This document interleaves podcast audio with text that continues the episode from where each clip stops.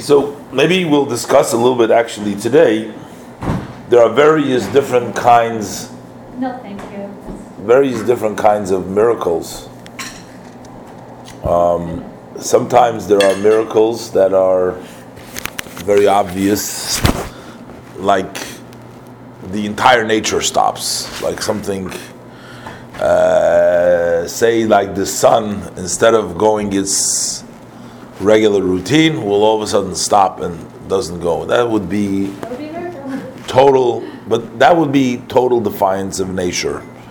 Um, that would be breaking nature, sort of. Um, um, and of course, there's nothing beyond God's capacity to do. God can break nature because He is the one that creates nature.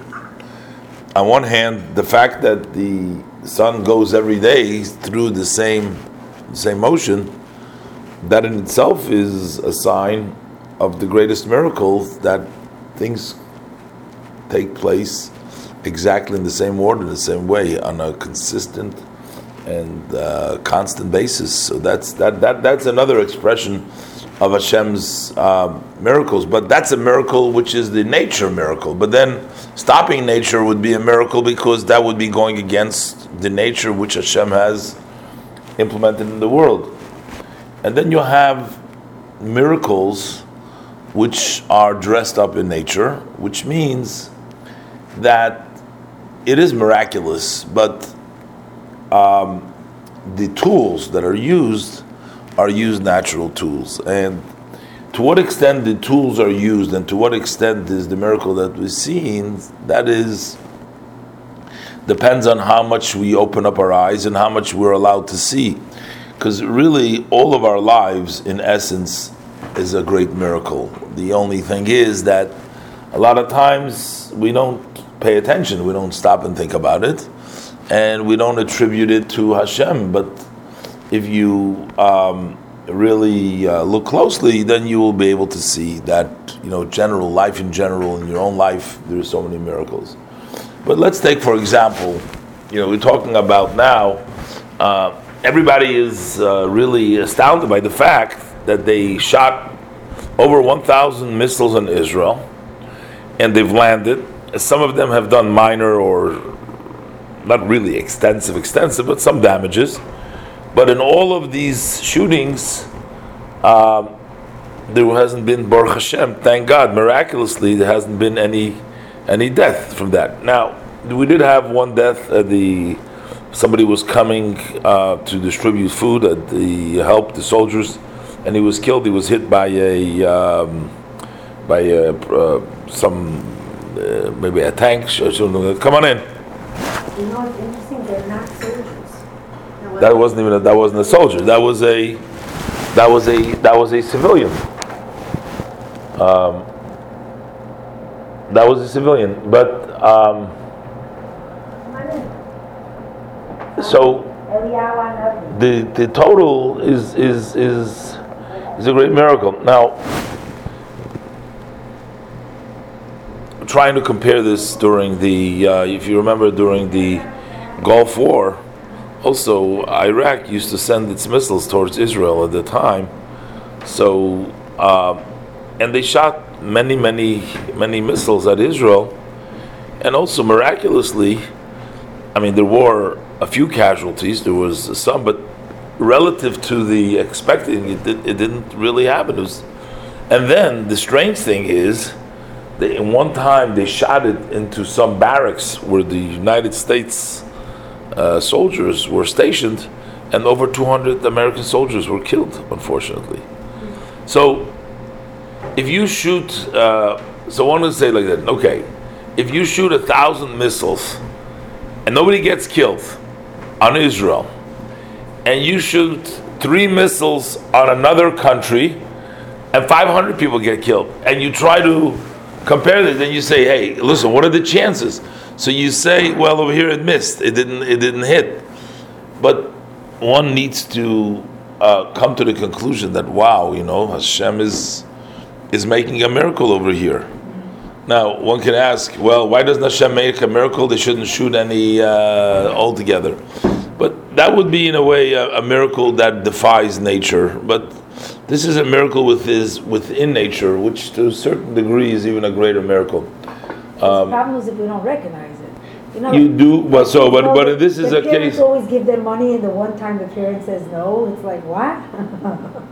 it's true. Yeah. Um, so, I don't know exactly, um, you know, what Hashem's.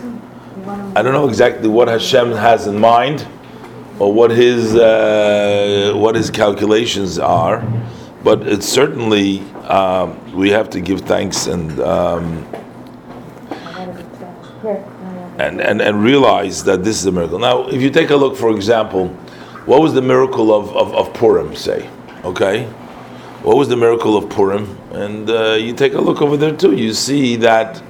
Okay, so one one can argue they sent Queen Esther. She was uh, she was beautiful. The king loved her. He marries her, and you know, and uh, she intercedes on the Jewish people, and the and the king Achashverosh, not being uh, the uh, the brightest uh, person, he changes his mind back and forth, and now he goes and kills Haman and everything else, and lets the Jews defend themselves. The Jews have salvation. So one can argue, and one can say well, this is not a miracle. Why is that a miracle? They just, you know, everything happened. But all these circumstances to take place um, and the end result that what we're up against, you know, you have to say that this was this was miraculous. However, it's like I said, it wasn't a miracle where God stopped the sun from moving, but it's a miracle in which it's dressed up in, in, in, in nature. And the end result is actually what's the most important to us is our safety. Now, I know, of course, the people that actually live there, and it's very, very hard.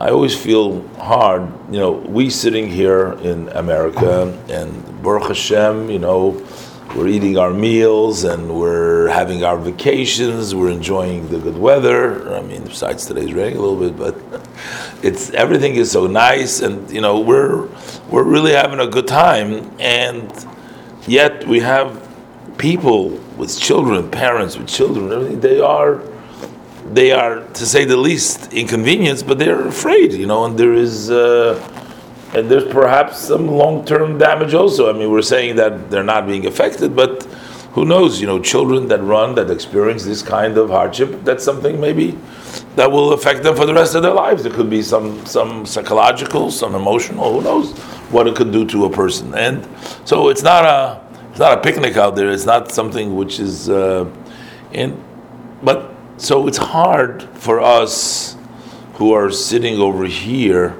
I mean, if we have children over there who we are very close with, so I guess in that case it's a little bit, uh, it hits home a little more because you know your own kids. But like that, you know, it's happening over there. It's not over here, and I think that's something which is important to us that we should actually feel. We should try as hard as we can to be part and to be part of Klal Yisrael. If they're going through a hardship, I mean, we should we should try very hard to work on ourselves that we should feel their pain and we should feel their worry. And the the I think the the the biggest thing is that we see that these people they're already they want Israel to do the right things to they're ready to suffer. They're not they're not demanding uh, Israel to stop shooting to do to they, they they are all united looks like generally maybe there's exceptions but by and large the people over there are willing to take this discomfort and this inconvenience of themselves and to try to get rid of the problem once and for all, to, to, to somehow resolve this by wiping out Amalek. You know, it doesn't seem to be that there is a um, much of a, uh, of a choice here. It's interesting. We read in this is two um, two weeks ago. We read in the parsha. We read about two enemies of the Jewish people we read it about Balak and about Bilam.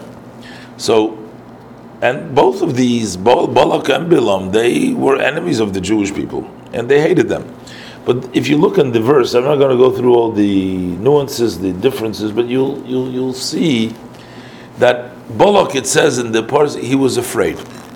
He was afraid of the Jewish people. He was afraid they were coming to conquer his land. They were taking away his land. So he was afraid of them. He was looking away to deter, to get the Jews off his back. So basically, he had a, uh, a reason why he hated the Jews, or he had a reason why he wanted to keep the Jews away from him, because he was afraid they're going to conquer him, that they're going to take over his land, so he was afraid of them. But the truth of the matter is, Hashem has already instructed the Jewish people that the land of Moav they should not uh, they should not conquer. So they knew that the Jews are not re- the truth. Hashem has told the Jewish people. The Jewish people knew that they cannot conquer the land of Moab. God forbade them from conquering the land of Moab. But one can argue that Balak, the king of Moab, he didn't know that. He thought that the Jews are coming. And when you see the description of the parsha, he says, well, they're going to uproot us as the ox, ox uproots what it eats, it's going to be a total destruction. So the verse expresses that he was concerned. So we understand why he was looking, why he hated the Jews.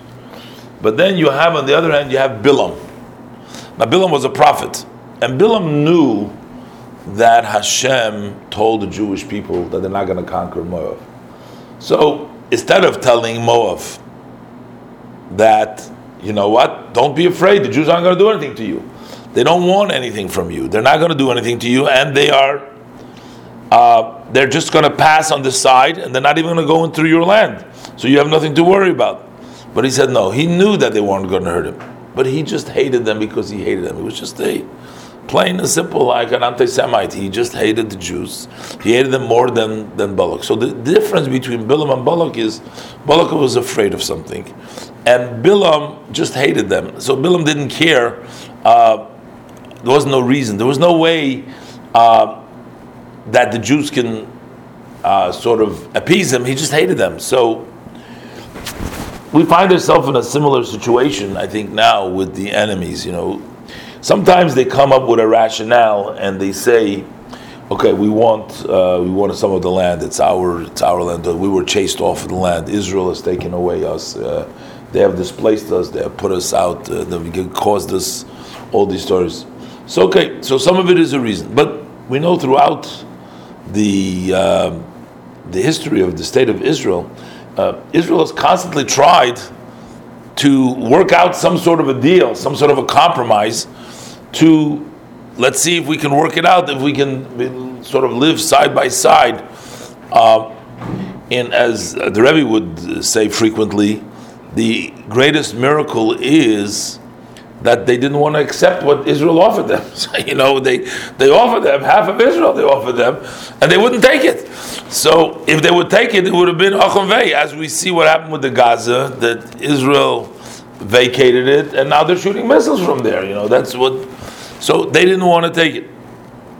So, okay, so it's not what they want. They want us, the these Hamas and those groups is they want us in the water. They don't want us in Israel at all. It's not. It's not about compromise. It's not about working out things. It's not about living in it. And it's the truth of the matter is, it's a society of hate, of bigotry. It's a society of that just wants. Uh, and they're living in a in a delusional state. You know, they they this is how they grow. This is how they think, and this is how this is how their logic works. Actually, their logic works different than our logic does. To them, this is the way they see. It's it's very hard to sort of uh, negotiate or find will find the mutual ground if they're not looking for ways to work things out. All they want is to achieve their goal.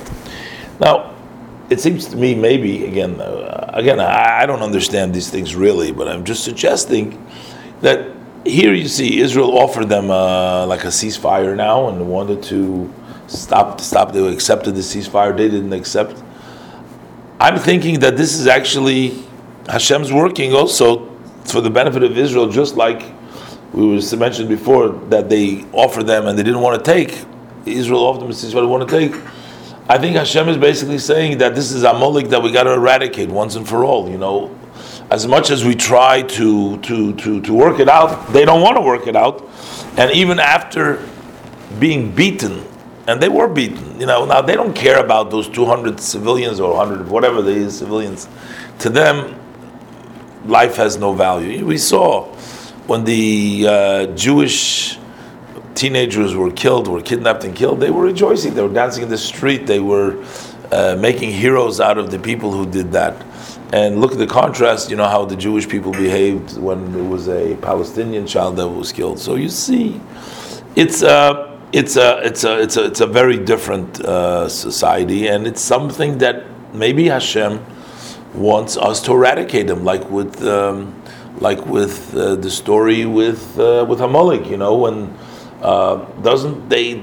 There's no way that they can we can coexist because what they're trying to do is if they are around, uh, they will keep on shooting at us, and if we don't once and for all get them out of there and just somehow get rid of them, and that may be a, a costly and a very uh, difficult. Uh, I don't think that the leadership in Israel, and I don't think anybody really is looking for wars. I mean, everybody wants to live in peace. Nobody wants to all of these distractions. So I don't know. You know, we, we, we learned in this portion this week. We learned also about the war that took place with the with the enemies. Um, in this case, it was the Midianite, and uh, as you know, the Midianite caused the uh, Jewish people to sin by allowing their daughters promiscuous behavior together uh, with the uh, with the Jewish with the Jewish men, and they said, "Well, you can't win them at the battlefield." Okay, if you cause them to sin, then you know Hashem will will, will help you. Then, and, you know, like, and you know, Bilam is also the same thing. I I, I, I like to uh, make the equation. You know, uh, Rashi points out. He says that Bilam has his power in his mouth because he can curse. Like that was his power. He had the power to curse, and um, so they were. He brought against the Jewish people somebody, as Rashi calls it from the Chazal, from our sages. He has the power in his mouth. So I say this is what the Arabs are doing. That's what the propaganda is about if they can't win in the battlefield, they're going to use propaganda to try to win the public opinion. The people. So that's that's like the Bilam trying to use the mouth, trying to use other kinds of not winning the war, but um, just winning it in other ways. So Yeah, but in the end, he blessed the people. God, well, so I'm thinking that in Mitzvah Shem, they're great. I'm thinking in Mitzvah Shem, this will actually be a, a, big blessing. Hashem, this will be a blessing for us because I think that as we've seen historically now, that we beat them. So you know, you can't beat somebody who's a suicide, a jihadist, a, a suicidal people. Their their whole culture is because they're beaten. So what is? So you you get it. So the people are suffering, but they don't care about people suffering. So it's not something that touches them. It's not something that is going to motivate them to stop because there's innocent people getting killed. They're putting the innocent people right there, so because they know that Israel is cautious and trying not to hit them, so they don't care about this. So, such an enemy, you can't just win normally. They were, they're almost like the Japanese, you know, in, in World War II. I mean, these are they're ready to, to, to, to die and get killed and don't care anything else what happens. And that's a very, very difficult thing. So I'm thinking, you're saying Bilam bless them. I'm thinking that the Abishter is maybe giving us a blessing that they don't want to accept the ceasefire. And they're trying to use Bilam's tactics of using the mouth to propaganda. Maybe it's going to turn. I mean, if we need, I mean, we need, we need the world to support us also to a certain extent, not to over. We have to do what we have to do regardless because it's our lives and it's odds at stake. So we can't look for the approval or the opinion from from uh, America or the Western world or any other leaders. It's not what we look for, but still, it helps us um, wage the war against them because the leadership in Israel is worried about what everybody else says, and they're always concerned. So, if we can have a little bit more support, it'll help our Israeli leadership to not be so worried about what the world is saying and to be able to do what, what, what needs to be done. Again, like I said before, it's uh, you know we have soldiers fighting. Young kids are, uh, young Jewish children are there at war, and you know they're giving their lives away for, for all of us, for all the Jewish people.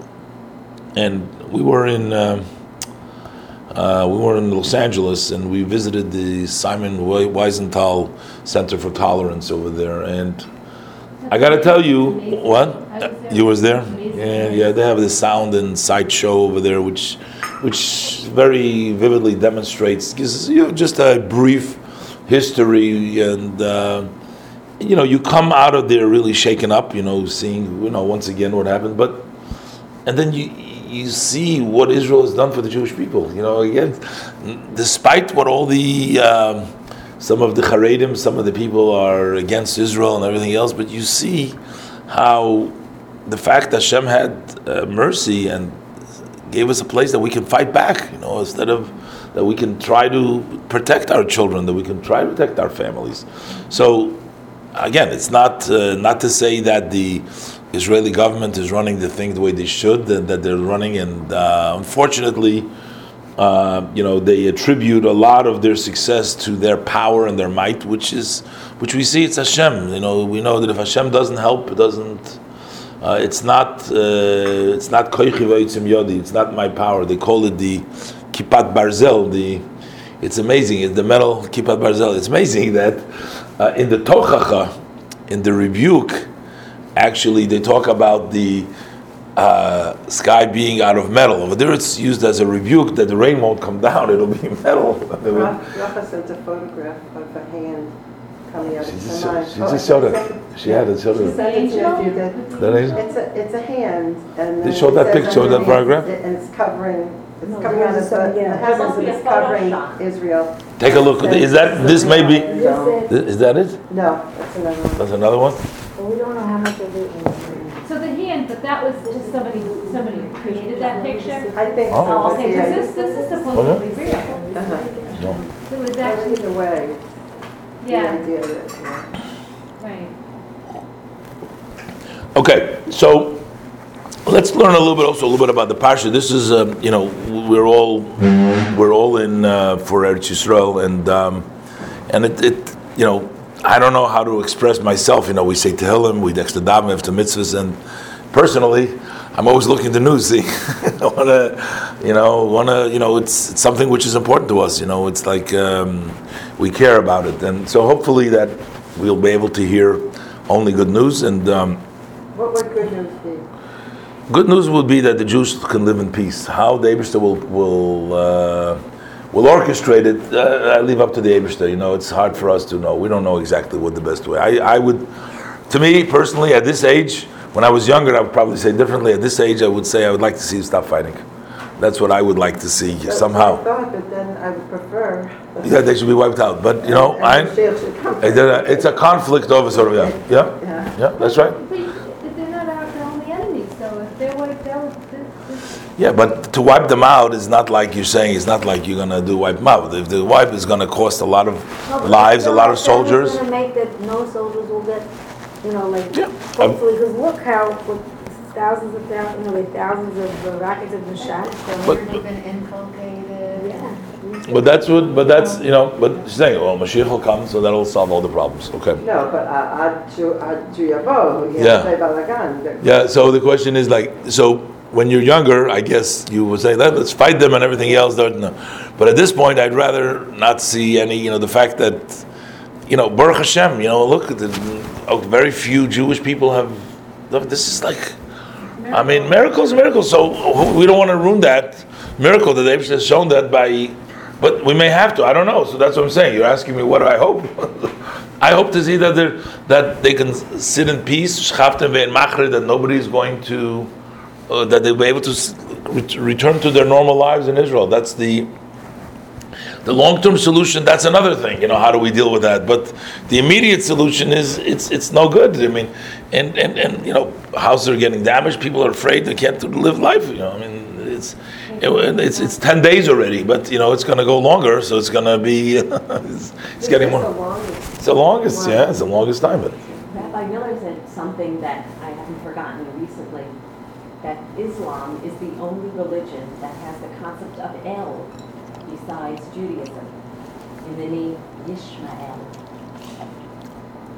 But they sort of abuse it. Well, yeah, but maybe the long range hope is that we will be one again. Yeah. So, okay, so we, we spent a lot of time now talking about the situation because it's important to us, and I think that we should, um, we should all express our concern, and I hope maybe I later in just feel the. like maybe we could talk later, like, it's one thing, concern, concern, what can we do? I feel like, you know, need to do Doing mitzvahs, that's what we're doing, getting together, learning a little bit, encouraging each other, doing tzedakahs, you know, this is, this is what it is. This is what, what we, that's, what- this is what we can do. That's a sure thing. Um, the Rebbe especially emphasized that during the three weeks, uh, we should actually study uh, more about the temple, more about the building of the Beis Hamikdash. I mean, the Rebbe's idea was that um, this is the beginning of the, um, the the beginning of the process. We shouldn't despair. We shouldn't it shouldn't bring us to inaction, to in, to to to to make us immobile, to to sort of throw in the towel. We're not here to mourn something old that happened, took place. Say, oh, well, we lost it, and that's the end of it. But rather, we're supposed to gain the courage, and we're supposed to return to Hashem, and we're supposed we're supposed to do action. We're supposed to do something in order to um, to to try to rebuild it. I, I remember it's an interesting uh, statement about, you know, it says about. Um, when they it says that when when when, when Yaakov met uh, met with with, with Yosef uh, when they, after they were separated for such a long time and they met it says that they cried uh, on each one's uh, neck we, they cried on each other and what were they crying about so Rashi explains from our sages he says because um, there was a um, um, actually, this is not Yaakov. This is with Binyamin and, and, and Yosef. I'm talking about now Binyamin and Yosef. That was when Binyamin came down, um, and it says, why did they cry? Because they cried because of the different temples that were uh, on each one's portion that were destroyed. So it says that Yosef was crying for uh, Binyamin's, the temple that was Binyamin's property on his portion of the land of Israel that was destroyed, and Binyamin was crying for, for Yosef's uh, temple that was in his portion, and he was crying for that. So the Rebbe asked a very interesting question. He says, "But wait a minute. So why were they each one crying for the other one's temple? Why weren't they crying for for their own temple? You know, I mean, they, you know, Yosef was crying for Binyamin's temple, and Binyamin was crying for Yosef's temple. They should each one cry for their own. Now, of course, it's important to feel bad for another person, and, and also uh, show uh, you know that you, you care about it, and it really touches you to the extent that you cry for him. But first and foremost, uh, you should you should cry for your own your own destruction. And Rebbe says something very very interesting. He says, if your own temple is destroyed, you got to do something about it. Don't cry. You got to build it. somebody else's temple, you know, it's it's somebody else's. You know, you can't really do anything. So if you feel bad, you can cry for them. Don't cry for your own self. Do something about it. And you know, that's that's brought out also the. Somebody brought out the uh, an interesting uh, word that you know you see that um, uh, Moshe Rabbeinu. Uh, at the end of the day, Moshe Rabbeinu, he he he taught the Torah and everything else, but what does he have at the end of the day? Hashem says, "Well, no, your children will not be your the leaders." And Moshe Rabbeinu, basically, it was Moshe Rabbeinu, and then later on it finished. But then when you come like to to Pinchas, he says Pinchas, Ben Elazar, Aaron, his children, the Kehunah, they have constantly the Kohens. They're all the Kohens come from Aaron, from Pinchas. These were Kohanim. that remained. They gave it over to their children. So how could it be Moshe Rabbeinu, who was sort of the greatest? He didn't leave anything. His leadership, his greatness. No, but somebody else took it over. Joshua, Yeshua, Ben Nun. It didn't stay with him. But uh, Yeshua, he's the one that um, continues. And and and the Rebbe says in a Sikha, he says that Moshe Rabbeinu was mostly philosophically. He was he was a great. He was teaching. He taught us Torah. That Moshe Rabbeinu taught us Torah. So nobody else stood up as great as Moshe Rabbeinu. So it was Moshe Rabbeinu remained, but uh, Yeshua he was a warrior. He went out to fight the war. He did. So he did action. It wasn't just he took everything that he learned. He took everything that he uh, that he knew and that he heard, and Pinchas especially, we talk about Pinchas. Pinchas took action. He saw something going wrong. He went and he did something about it. So if you do something about it, and you don't just, it's not just academics, it's not just remained in the theory, the level of learning, then that has a lasting effect. But I want to say, in a way, you see it, uh, the benefit different. Uh, see, in the, also in the parsha, it says Moshe Rabbeinu says to um, Hashem says in this parsha, he says that after you have the war with the Midianite, then you're going to die. He says so. He has to have the war with the Midianite. So before Moshe Rabbeinu dies, we learned last week's parsha. Moshe Rabbeinu says to Hashem, he says, Hashem, I want you to appoint a person who can tolerate all these Jewish people. You know, they haven't been born such as you can tolerate. They have such different minds and different ideas, and they're make somebody who can sort of lead them all, who can sort of take care of them. And you know, he also asked maybe that his children. So, a leader like Moshe Rabbeinu, he doesn't want that there should be a void. He doesn't want that there should be the Jewish people after he his demise, after he passes away, there should be nobody left to lead the Jewish people. He wants to make sure there's somebody going to end up going to lead the Jewish people. So we, find when Moshe Rabbeinu was was was going with Aaron in the uh, in the cave when Aaron died, his brother Aaron died.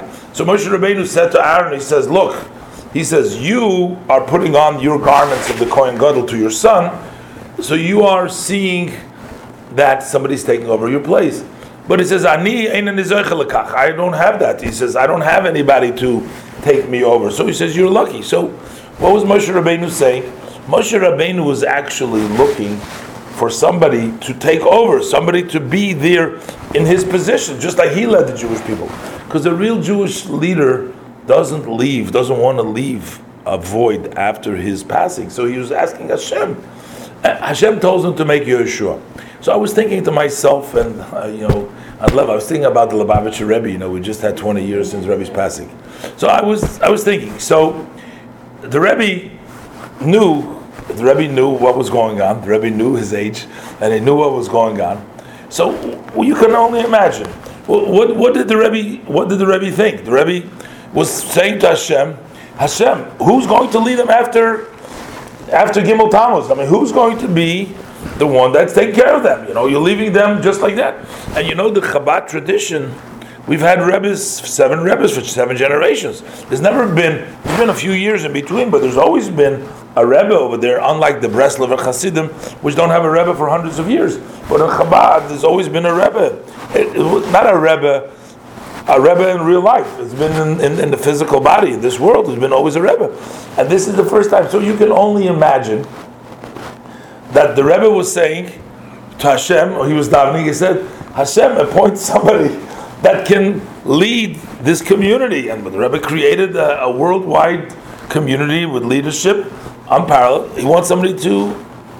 So the Rebbe said, like Moshe Rabbeinu, he's saying to to Aaron, he says, He says, I don't have that privilege like you do. You have somebody to live over the Kehunah Gedolah. You're giving it to your kids. They can get. The Rebbe didn't have kids. That was for a reason too. Didn't have physical children. So he's saying to the Rebbe Shalom, was saying, I don't have, and believe you me, if the Rebbe had a candidate, even remotely possible, to take over, he would have appointed him. But there wasn't anybody, even anyone to talk of. You know, there wasn't anybody to talk of. So he's basically saying to Hashem, I don't have the privilege to, to I don't have who to leave over. What do I do? But here on lies actually the benefit. Because what it really means at the end of the day is that Moshe Rabbeinu remains Taka with us. So Taka, there is no other. By Moshe Rabbeinu, because you have to say, what was Moshe Rabbeinu? Moshe was jealous of Aaron. Why, why would he jealous, really jealous of Aaron? But Moshe Rabbeinu was sort of saying, you know, I want somebody to be there physically. Hashem says, well, no, that's not my plan. Uh, your children are not going to take you over, so there is nothing what you can do about it. But that's why we still remain connected to Moshe Rabbeinu. So there was nobody else taking over. So Moshe Rabbeinu, who was the Rabbeinu then, still remains our Moshe Rabbeinu. There's nobody to take over. So it turns out that Moshe Rabbeinu's request of Hashem to appoint a leader maybe that went unanswered. You know, uh, Hashem says, "I don't have any other leader." You're, but to us, the Rebbe remains our leader still. So, notwithstanding the fact that there's nobody in the physical body over here, but he remains our Rebbe. If there was a physical Rebbe like there was in the other generation, it would have been re- replaced by something, by someone, by somebody else. But in this case, this is the Moshe Rabbeinu, and this is our connection. This is and this is our Rebbe that we stay with. So I got totally sidetracked today, and and, and other things that uh, warranted. But let's just take a very short point over here of the parsha that I wanted to give over from the Sikha. And this this this deals with the with a general question. Um, you know, the, the the portion of this week opens up with the laws of vows uh, of, of, of, of, of a a person making a vow. But when you think of it a vow is, is, is a very, very powerful thing. What am, why, why am I saying that? Because you know we have 613 mitzvot. Now, who, who gives us all the mitzvahs? Why do we do mitzvahs? Is because God told us how to connect to Him, right? We, we connect Him. So we must do the mitzvot that Hashem has told us to do. Hashem gives us the mitzvahs, and we're supposed to obey those mitzvahs. We're supposed to connect to Hashem through those mitzvahs. Those are channels and vehicles of our connection and our relationship with God is through the mitzvahs that He commands us. God is infinite, we're finite. Mitzvah connects the infinite with the finite, we connect with a Kadosh Baruch Hu. Great. But now we have one exception to that. Now, can we make a mitzvah? In other words, the mitzvah, can we make a mitzvah ourselves? We should do the mitzvah. And here comes the Torah tells us in this week's Parsha that we can make a mitzvah. What does it mean? If you make a vow, so one will say, you make a vow. You say, I'm not going to drink any wine for 30 days. Just to give you for an example. So you make a vow, I'm not going to drink any wine for 30 days. So who says that you have to do this, that, what you said? So you made a vow. Not a mitzvah. What is, so the, the Pasuk says, Kichol, good, good, we're going to discuss that in a second. It says, Kichol. What went out of your mouth you must do. So the Torah makes it into a mitzvah to keep your vow. The Torah says you got to keep a vow because otherwise, if the Torah didn't say you have to keep a vow. You can say, "I said I'm not going to drink wine," so who says no? I can drink wine. I said so. I said, who gives it validity? Who gives it strength? Who gives it force? Who says that if I said that I'm going to not drink wine, I'm not supposed to drink wine? The Torah says that. And if I violate that, and there's a korban, there's all the different things we bring. We made up that you you brought upon yourself that mitzvah. That's a mitzvah which the person brings makes brings brings upon yourself. This whole idea of a person bringing upon themselves a mitzvah, you know, so in, in essence, the mitzvah would, could be also uh, demonstrated in the positive. It's all based on that. Generally, when you make a promise, uh, whether it's a promise to another person, it's a promise that you make to Hashem, you make a promise to give to tzedakah, you make a promise, whatever promise you make, it's basically, generally speaking, it's based on the verse in this parsha. It says, as it goes out from your mouth, you must do. So there's a mitzvah. The Torah says a mitzvah to fulfill what you vowed. So this whole concept of a person obligating themselves. Besides, you know, you can give tzedakah, give it or don't give it. What does it mean?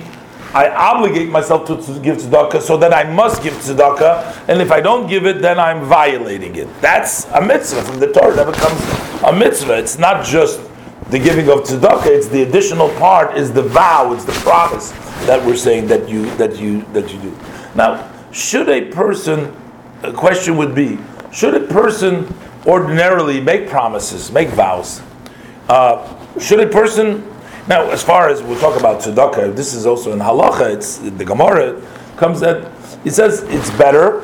Uh, it's actually a verse also. It says it's better to uh, to give and not without promising than to promise and not to fulfill.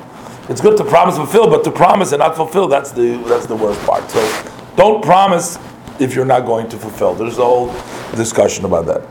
But we're talking our parsha mostly if you are denying yourself something. So you make a promise. You say, you know, I'm not going to drink wine, or I'm not going to enjoy something that I like to do. I'm not going to listen to music, or whatever it is.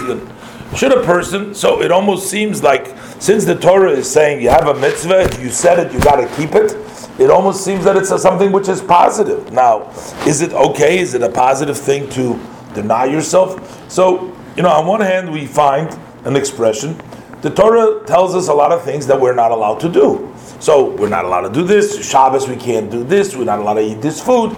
We're not. There's a lot of things we're not allowed to do. Okay, so those are things that the Torah clearly has told us don't do. Now, should I go ahead and say, okay, I'm going to add something what I'm not supposed to do? Oh, I'm not going to drink wine. Is that a positive thing? Or so we find an expression in the Yerushalmi Talmud. It says it's sufficient what the Torah tells you that you shouldn't do. Don't go and add uh, more things to, because one should not look for additional mitzvahs if the Torah is giving you and then listen to the Torah. But on the other hand, we see here the mitzvahs of vows. We also see uh, there's also this whole concept that a person it says kedoshim to you, you shall be holy. Now, what does it mean you shall be holy? How, how do you become holy? The Torah doesn't say uh, do the mitzvahs. The Torah says that too. But what is being holy in addition to doing the mitzvahs? What does it mean? How do you become holy more than just doing the mitzvahs? So the mitzvahs make you holy. What does it mean when the Torah tells you become holy? According to some commentators, the meaning is kadosh According to the Ramban, it means the Torah is telling you, no, there's the Torah mitzvahs, but then there's kedoshim. There's holy, meaning you can add to what the Torah tells you. Now, adding to the Torah is also problematic because we know that one is not supposed to add and one is not supposed to take away. So, how do we reconcile all these different ideas of adding to the Torah? You know, one famous example is right from the very beginning. Uh, Rashi brings down from Adam and the snake, Adam and Eve and the snake over there. That when the the snake uh, was discussing with, with Eve, with Chava, Chava said to him, Hashem said not to touch the tree. But Hashem didn't say not to touch the tree. Hashem said not to eat from the tree. But she added, she said, don't touch the tree. So he went, so he went, so she, the snake went and pushed her on the tree, and nothing happened. So he says, look, there's nothing going to happen when you touch, nothing going to happen when you eat also. So she, it turns out because she added to what Hashem said. So adding is, is no good. You're not allowed to add, and you're not allowed to take away. We know that you can't add, take away. So what is all these things that when people make a vow, it seems like they're adding, they're, they're, they're doing more than they, what they expected. And as the Rebbe explains it in the Sikha, like everything else, it really depends on the position where you are and what you're, where, where, you're standing. You know, if a person is a, generally speaking, a person going in the right way and is um, following the right path, and this is, by the way, what the Rebbe has told once, you know, the, the, uh, the Rebbe came out with a campaign that even Jewish girls, starting from the age of three, should start lighting their own Shabbos candles. And um, this was a tradition that it was in many homes, but in some homes it was not the tradition. The tradition was only after they get married. So there was a lot of objection. You know, as soon as the Rebbe came out with a campaign, so some people objected because the Rebbe says so, they have to object. but some objected based on their, their custom. Their custom was, and they asked the Rebbe, they said to the Rebbe, but Rebbe, this is not our tradition. What should we do? And the Rebbe said, but in your tradition, they didn't read the New York Times, the Wall Street Journal. They didn't sit and watch all kinds of TVs and read all kinds of novels and do all kinds of things. So if, if you change that tradition, in the negative, you can change it to the positive. You can do some more mitzvahs. You know, certain things, you know, change because you're doing other things today, which they didn't do in the olden days. And we need a little bit more, you know, a little more support. We need a little bit more help today, so we do it. So in this case, a person who's basically a, a person does everything right in a, in a way. And, uh, in that case, it's not necessary for the person to take on additional uh, stringencies, uh, deny himself things, do extra.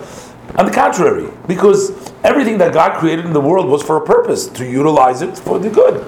So if God created uh, fruits that are delicious or wine, which which is good, and it's healthy for you and everything else. There's nothing wrong physically. So you shouldn't deny yourself. You know, the Torah is not for a person to deny himself. On the contrary, that may be considered a violation, a sin, for not enjoying. You know, the same thing is there's a beautiful world out there. There's uh, nice things that are permissible that are that are actually Hashem created this beautiful world.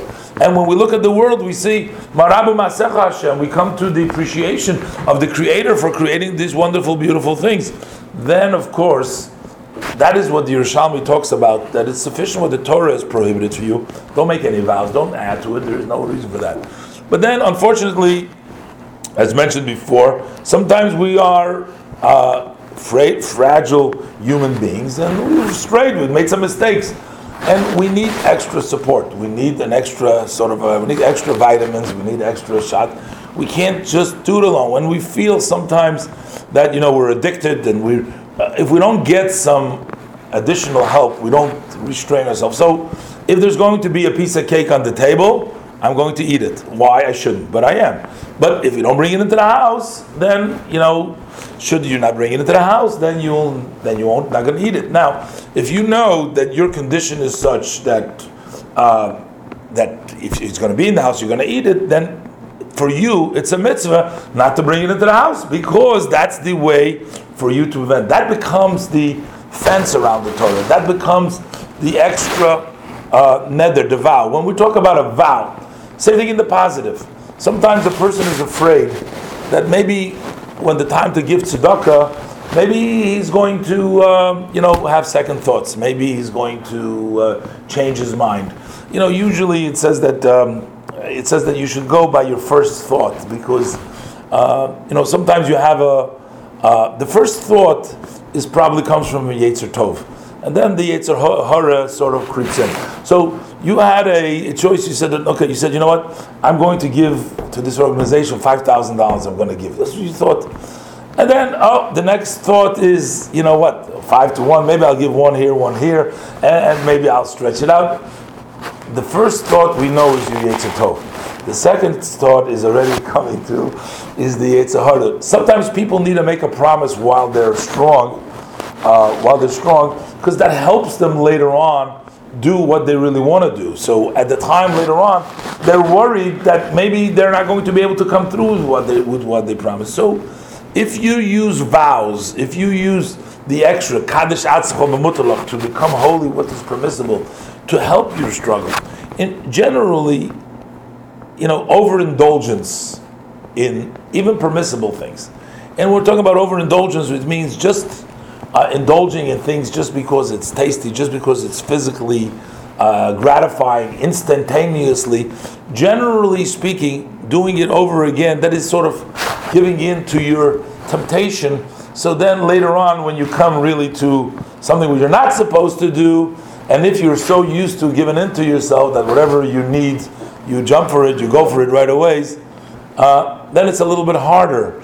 If you learn restraint, if you learn self control, if you learn that, so then when it comes to real challenges, then you can show that too. Sometimes, you know, they say that some of the kids who grow up in, in homes that provide everything for them, they don't know how to handle any any problems. You know, they go crazy because everything has been delivered on a silver platter. They never struggled. They never had to really do anything work for anything really hard, and they just got. They learned to expect anything, and if there is a hardship or something.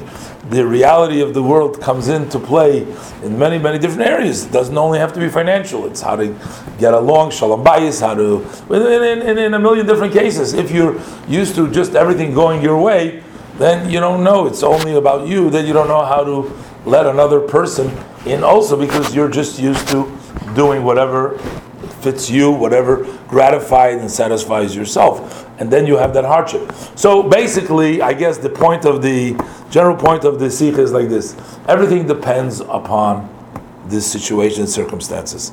Sometimes people need that extra boost and they in their condition they need the extra so they have to do whatever they need to do in order to help themselves, to protect themselves, that they can do what they have to do. If it means that they have to go beyond and they have to deny themselves certain things that Hashem allows you to use, but that's the way that they can protect themselves, and that's the way you know they know that you know they can't go on the internet, so they shouldn't have the internet. And if they know that they're going to fail, then they shouldn't use it. And if they so you have to be enough seichel yourself. You have to have enough desire to want to take control of your life and do what's right and stay connected with Hashem. And on top of that, asking Hashem for Sayyata Dishmaya, for His help, it always, uh, always helps the person because Hashem says, if you open me up the size, the hole of a needle, the eye of a needle, and then I will open you wide as the doors of the Heichal, as the one which was exceptionally wide doors, of 20 amas by 20 amas, really huge door. You got to give Hashem a little bit opening and show Hashem that you want to do what's right. Then Hashem gives you the koyach and the energy and the motivation to go ahead and do what's right. So Hashem will help us that we should hear good news in Eretz Yisrael, in our holy land. We should uh, have these three weeks turned around. And the Rambam says that not only will there not be days of fast and mourning, but they'll become Yomim Tovim. They'll become holidays. They'll become so there'll be celebration. So we'll we'll celebrate these days, not only with the morning. So we hope that it'll happen uh, very speedily in our days. Okay. okay. You know, was it last week's parsha that the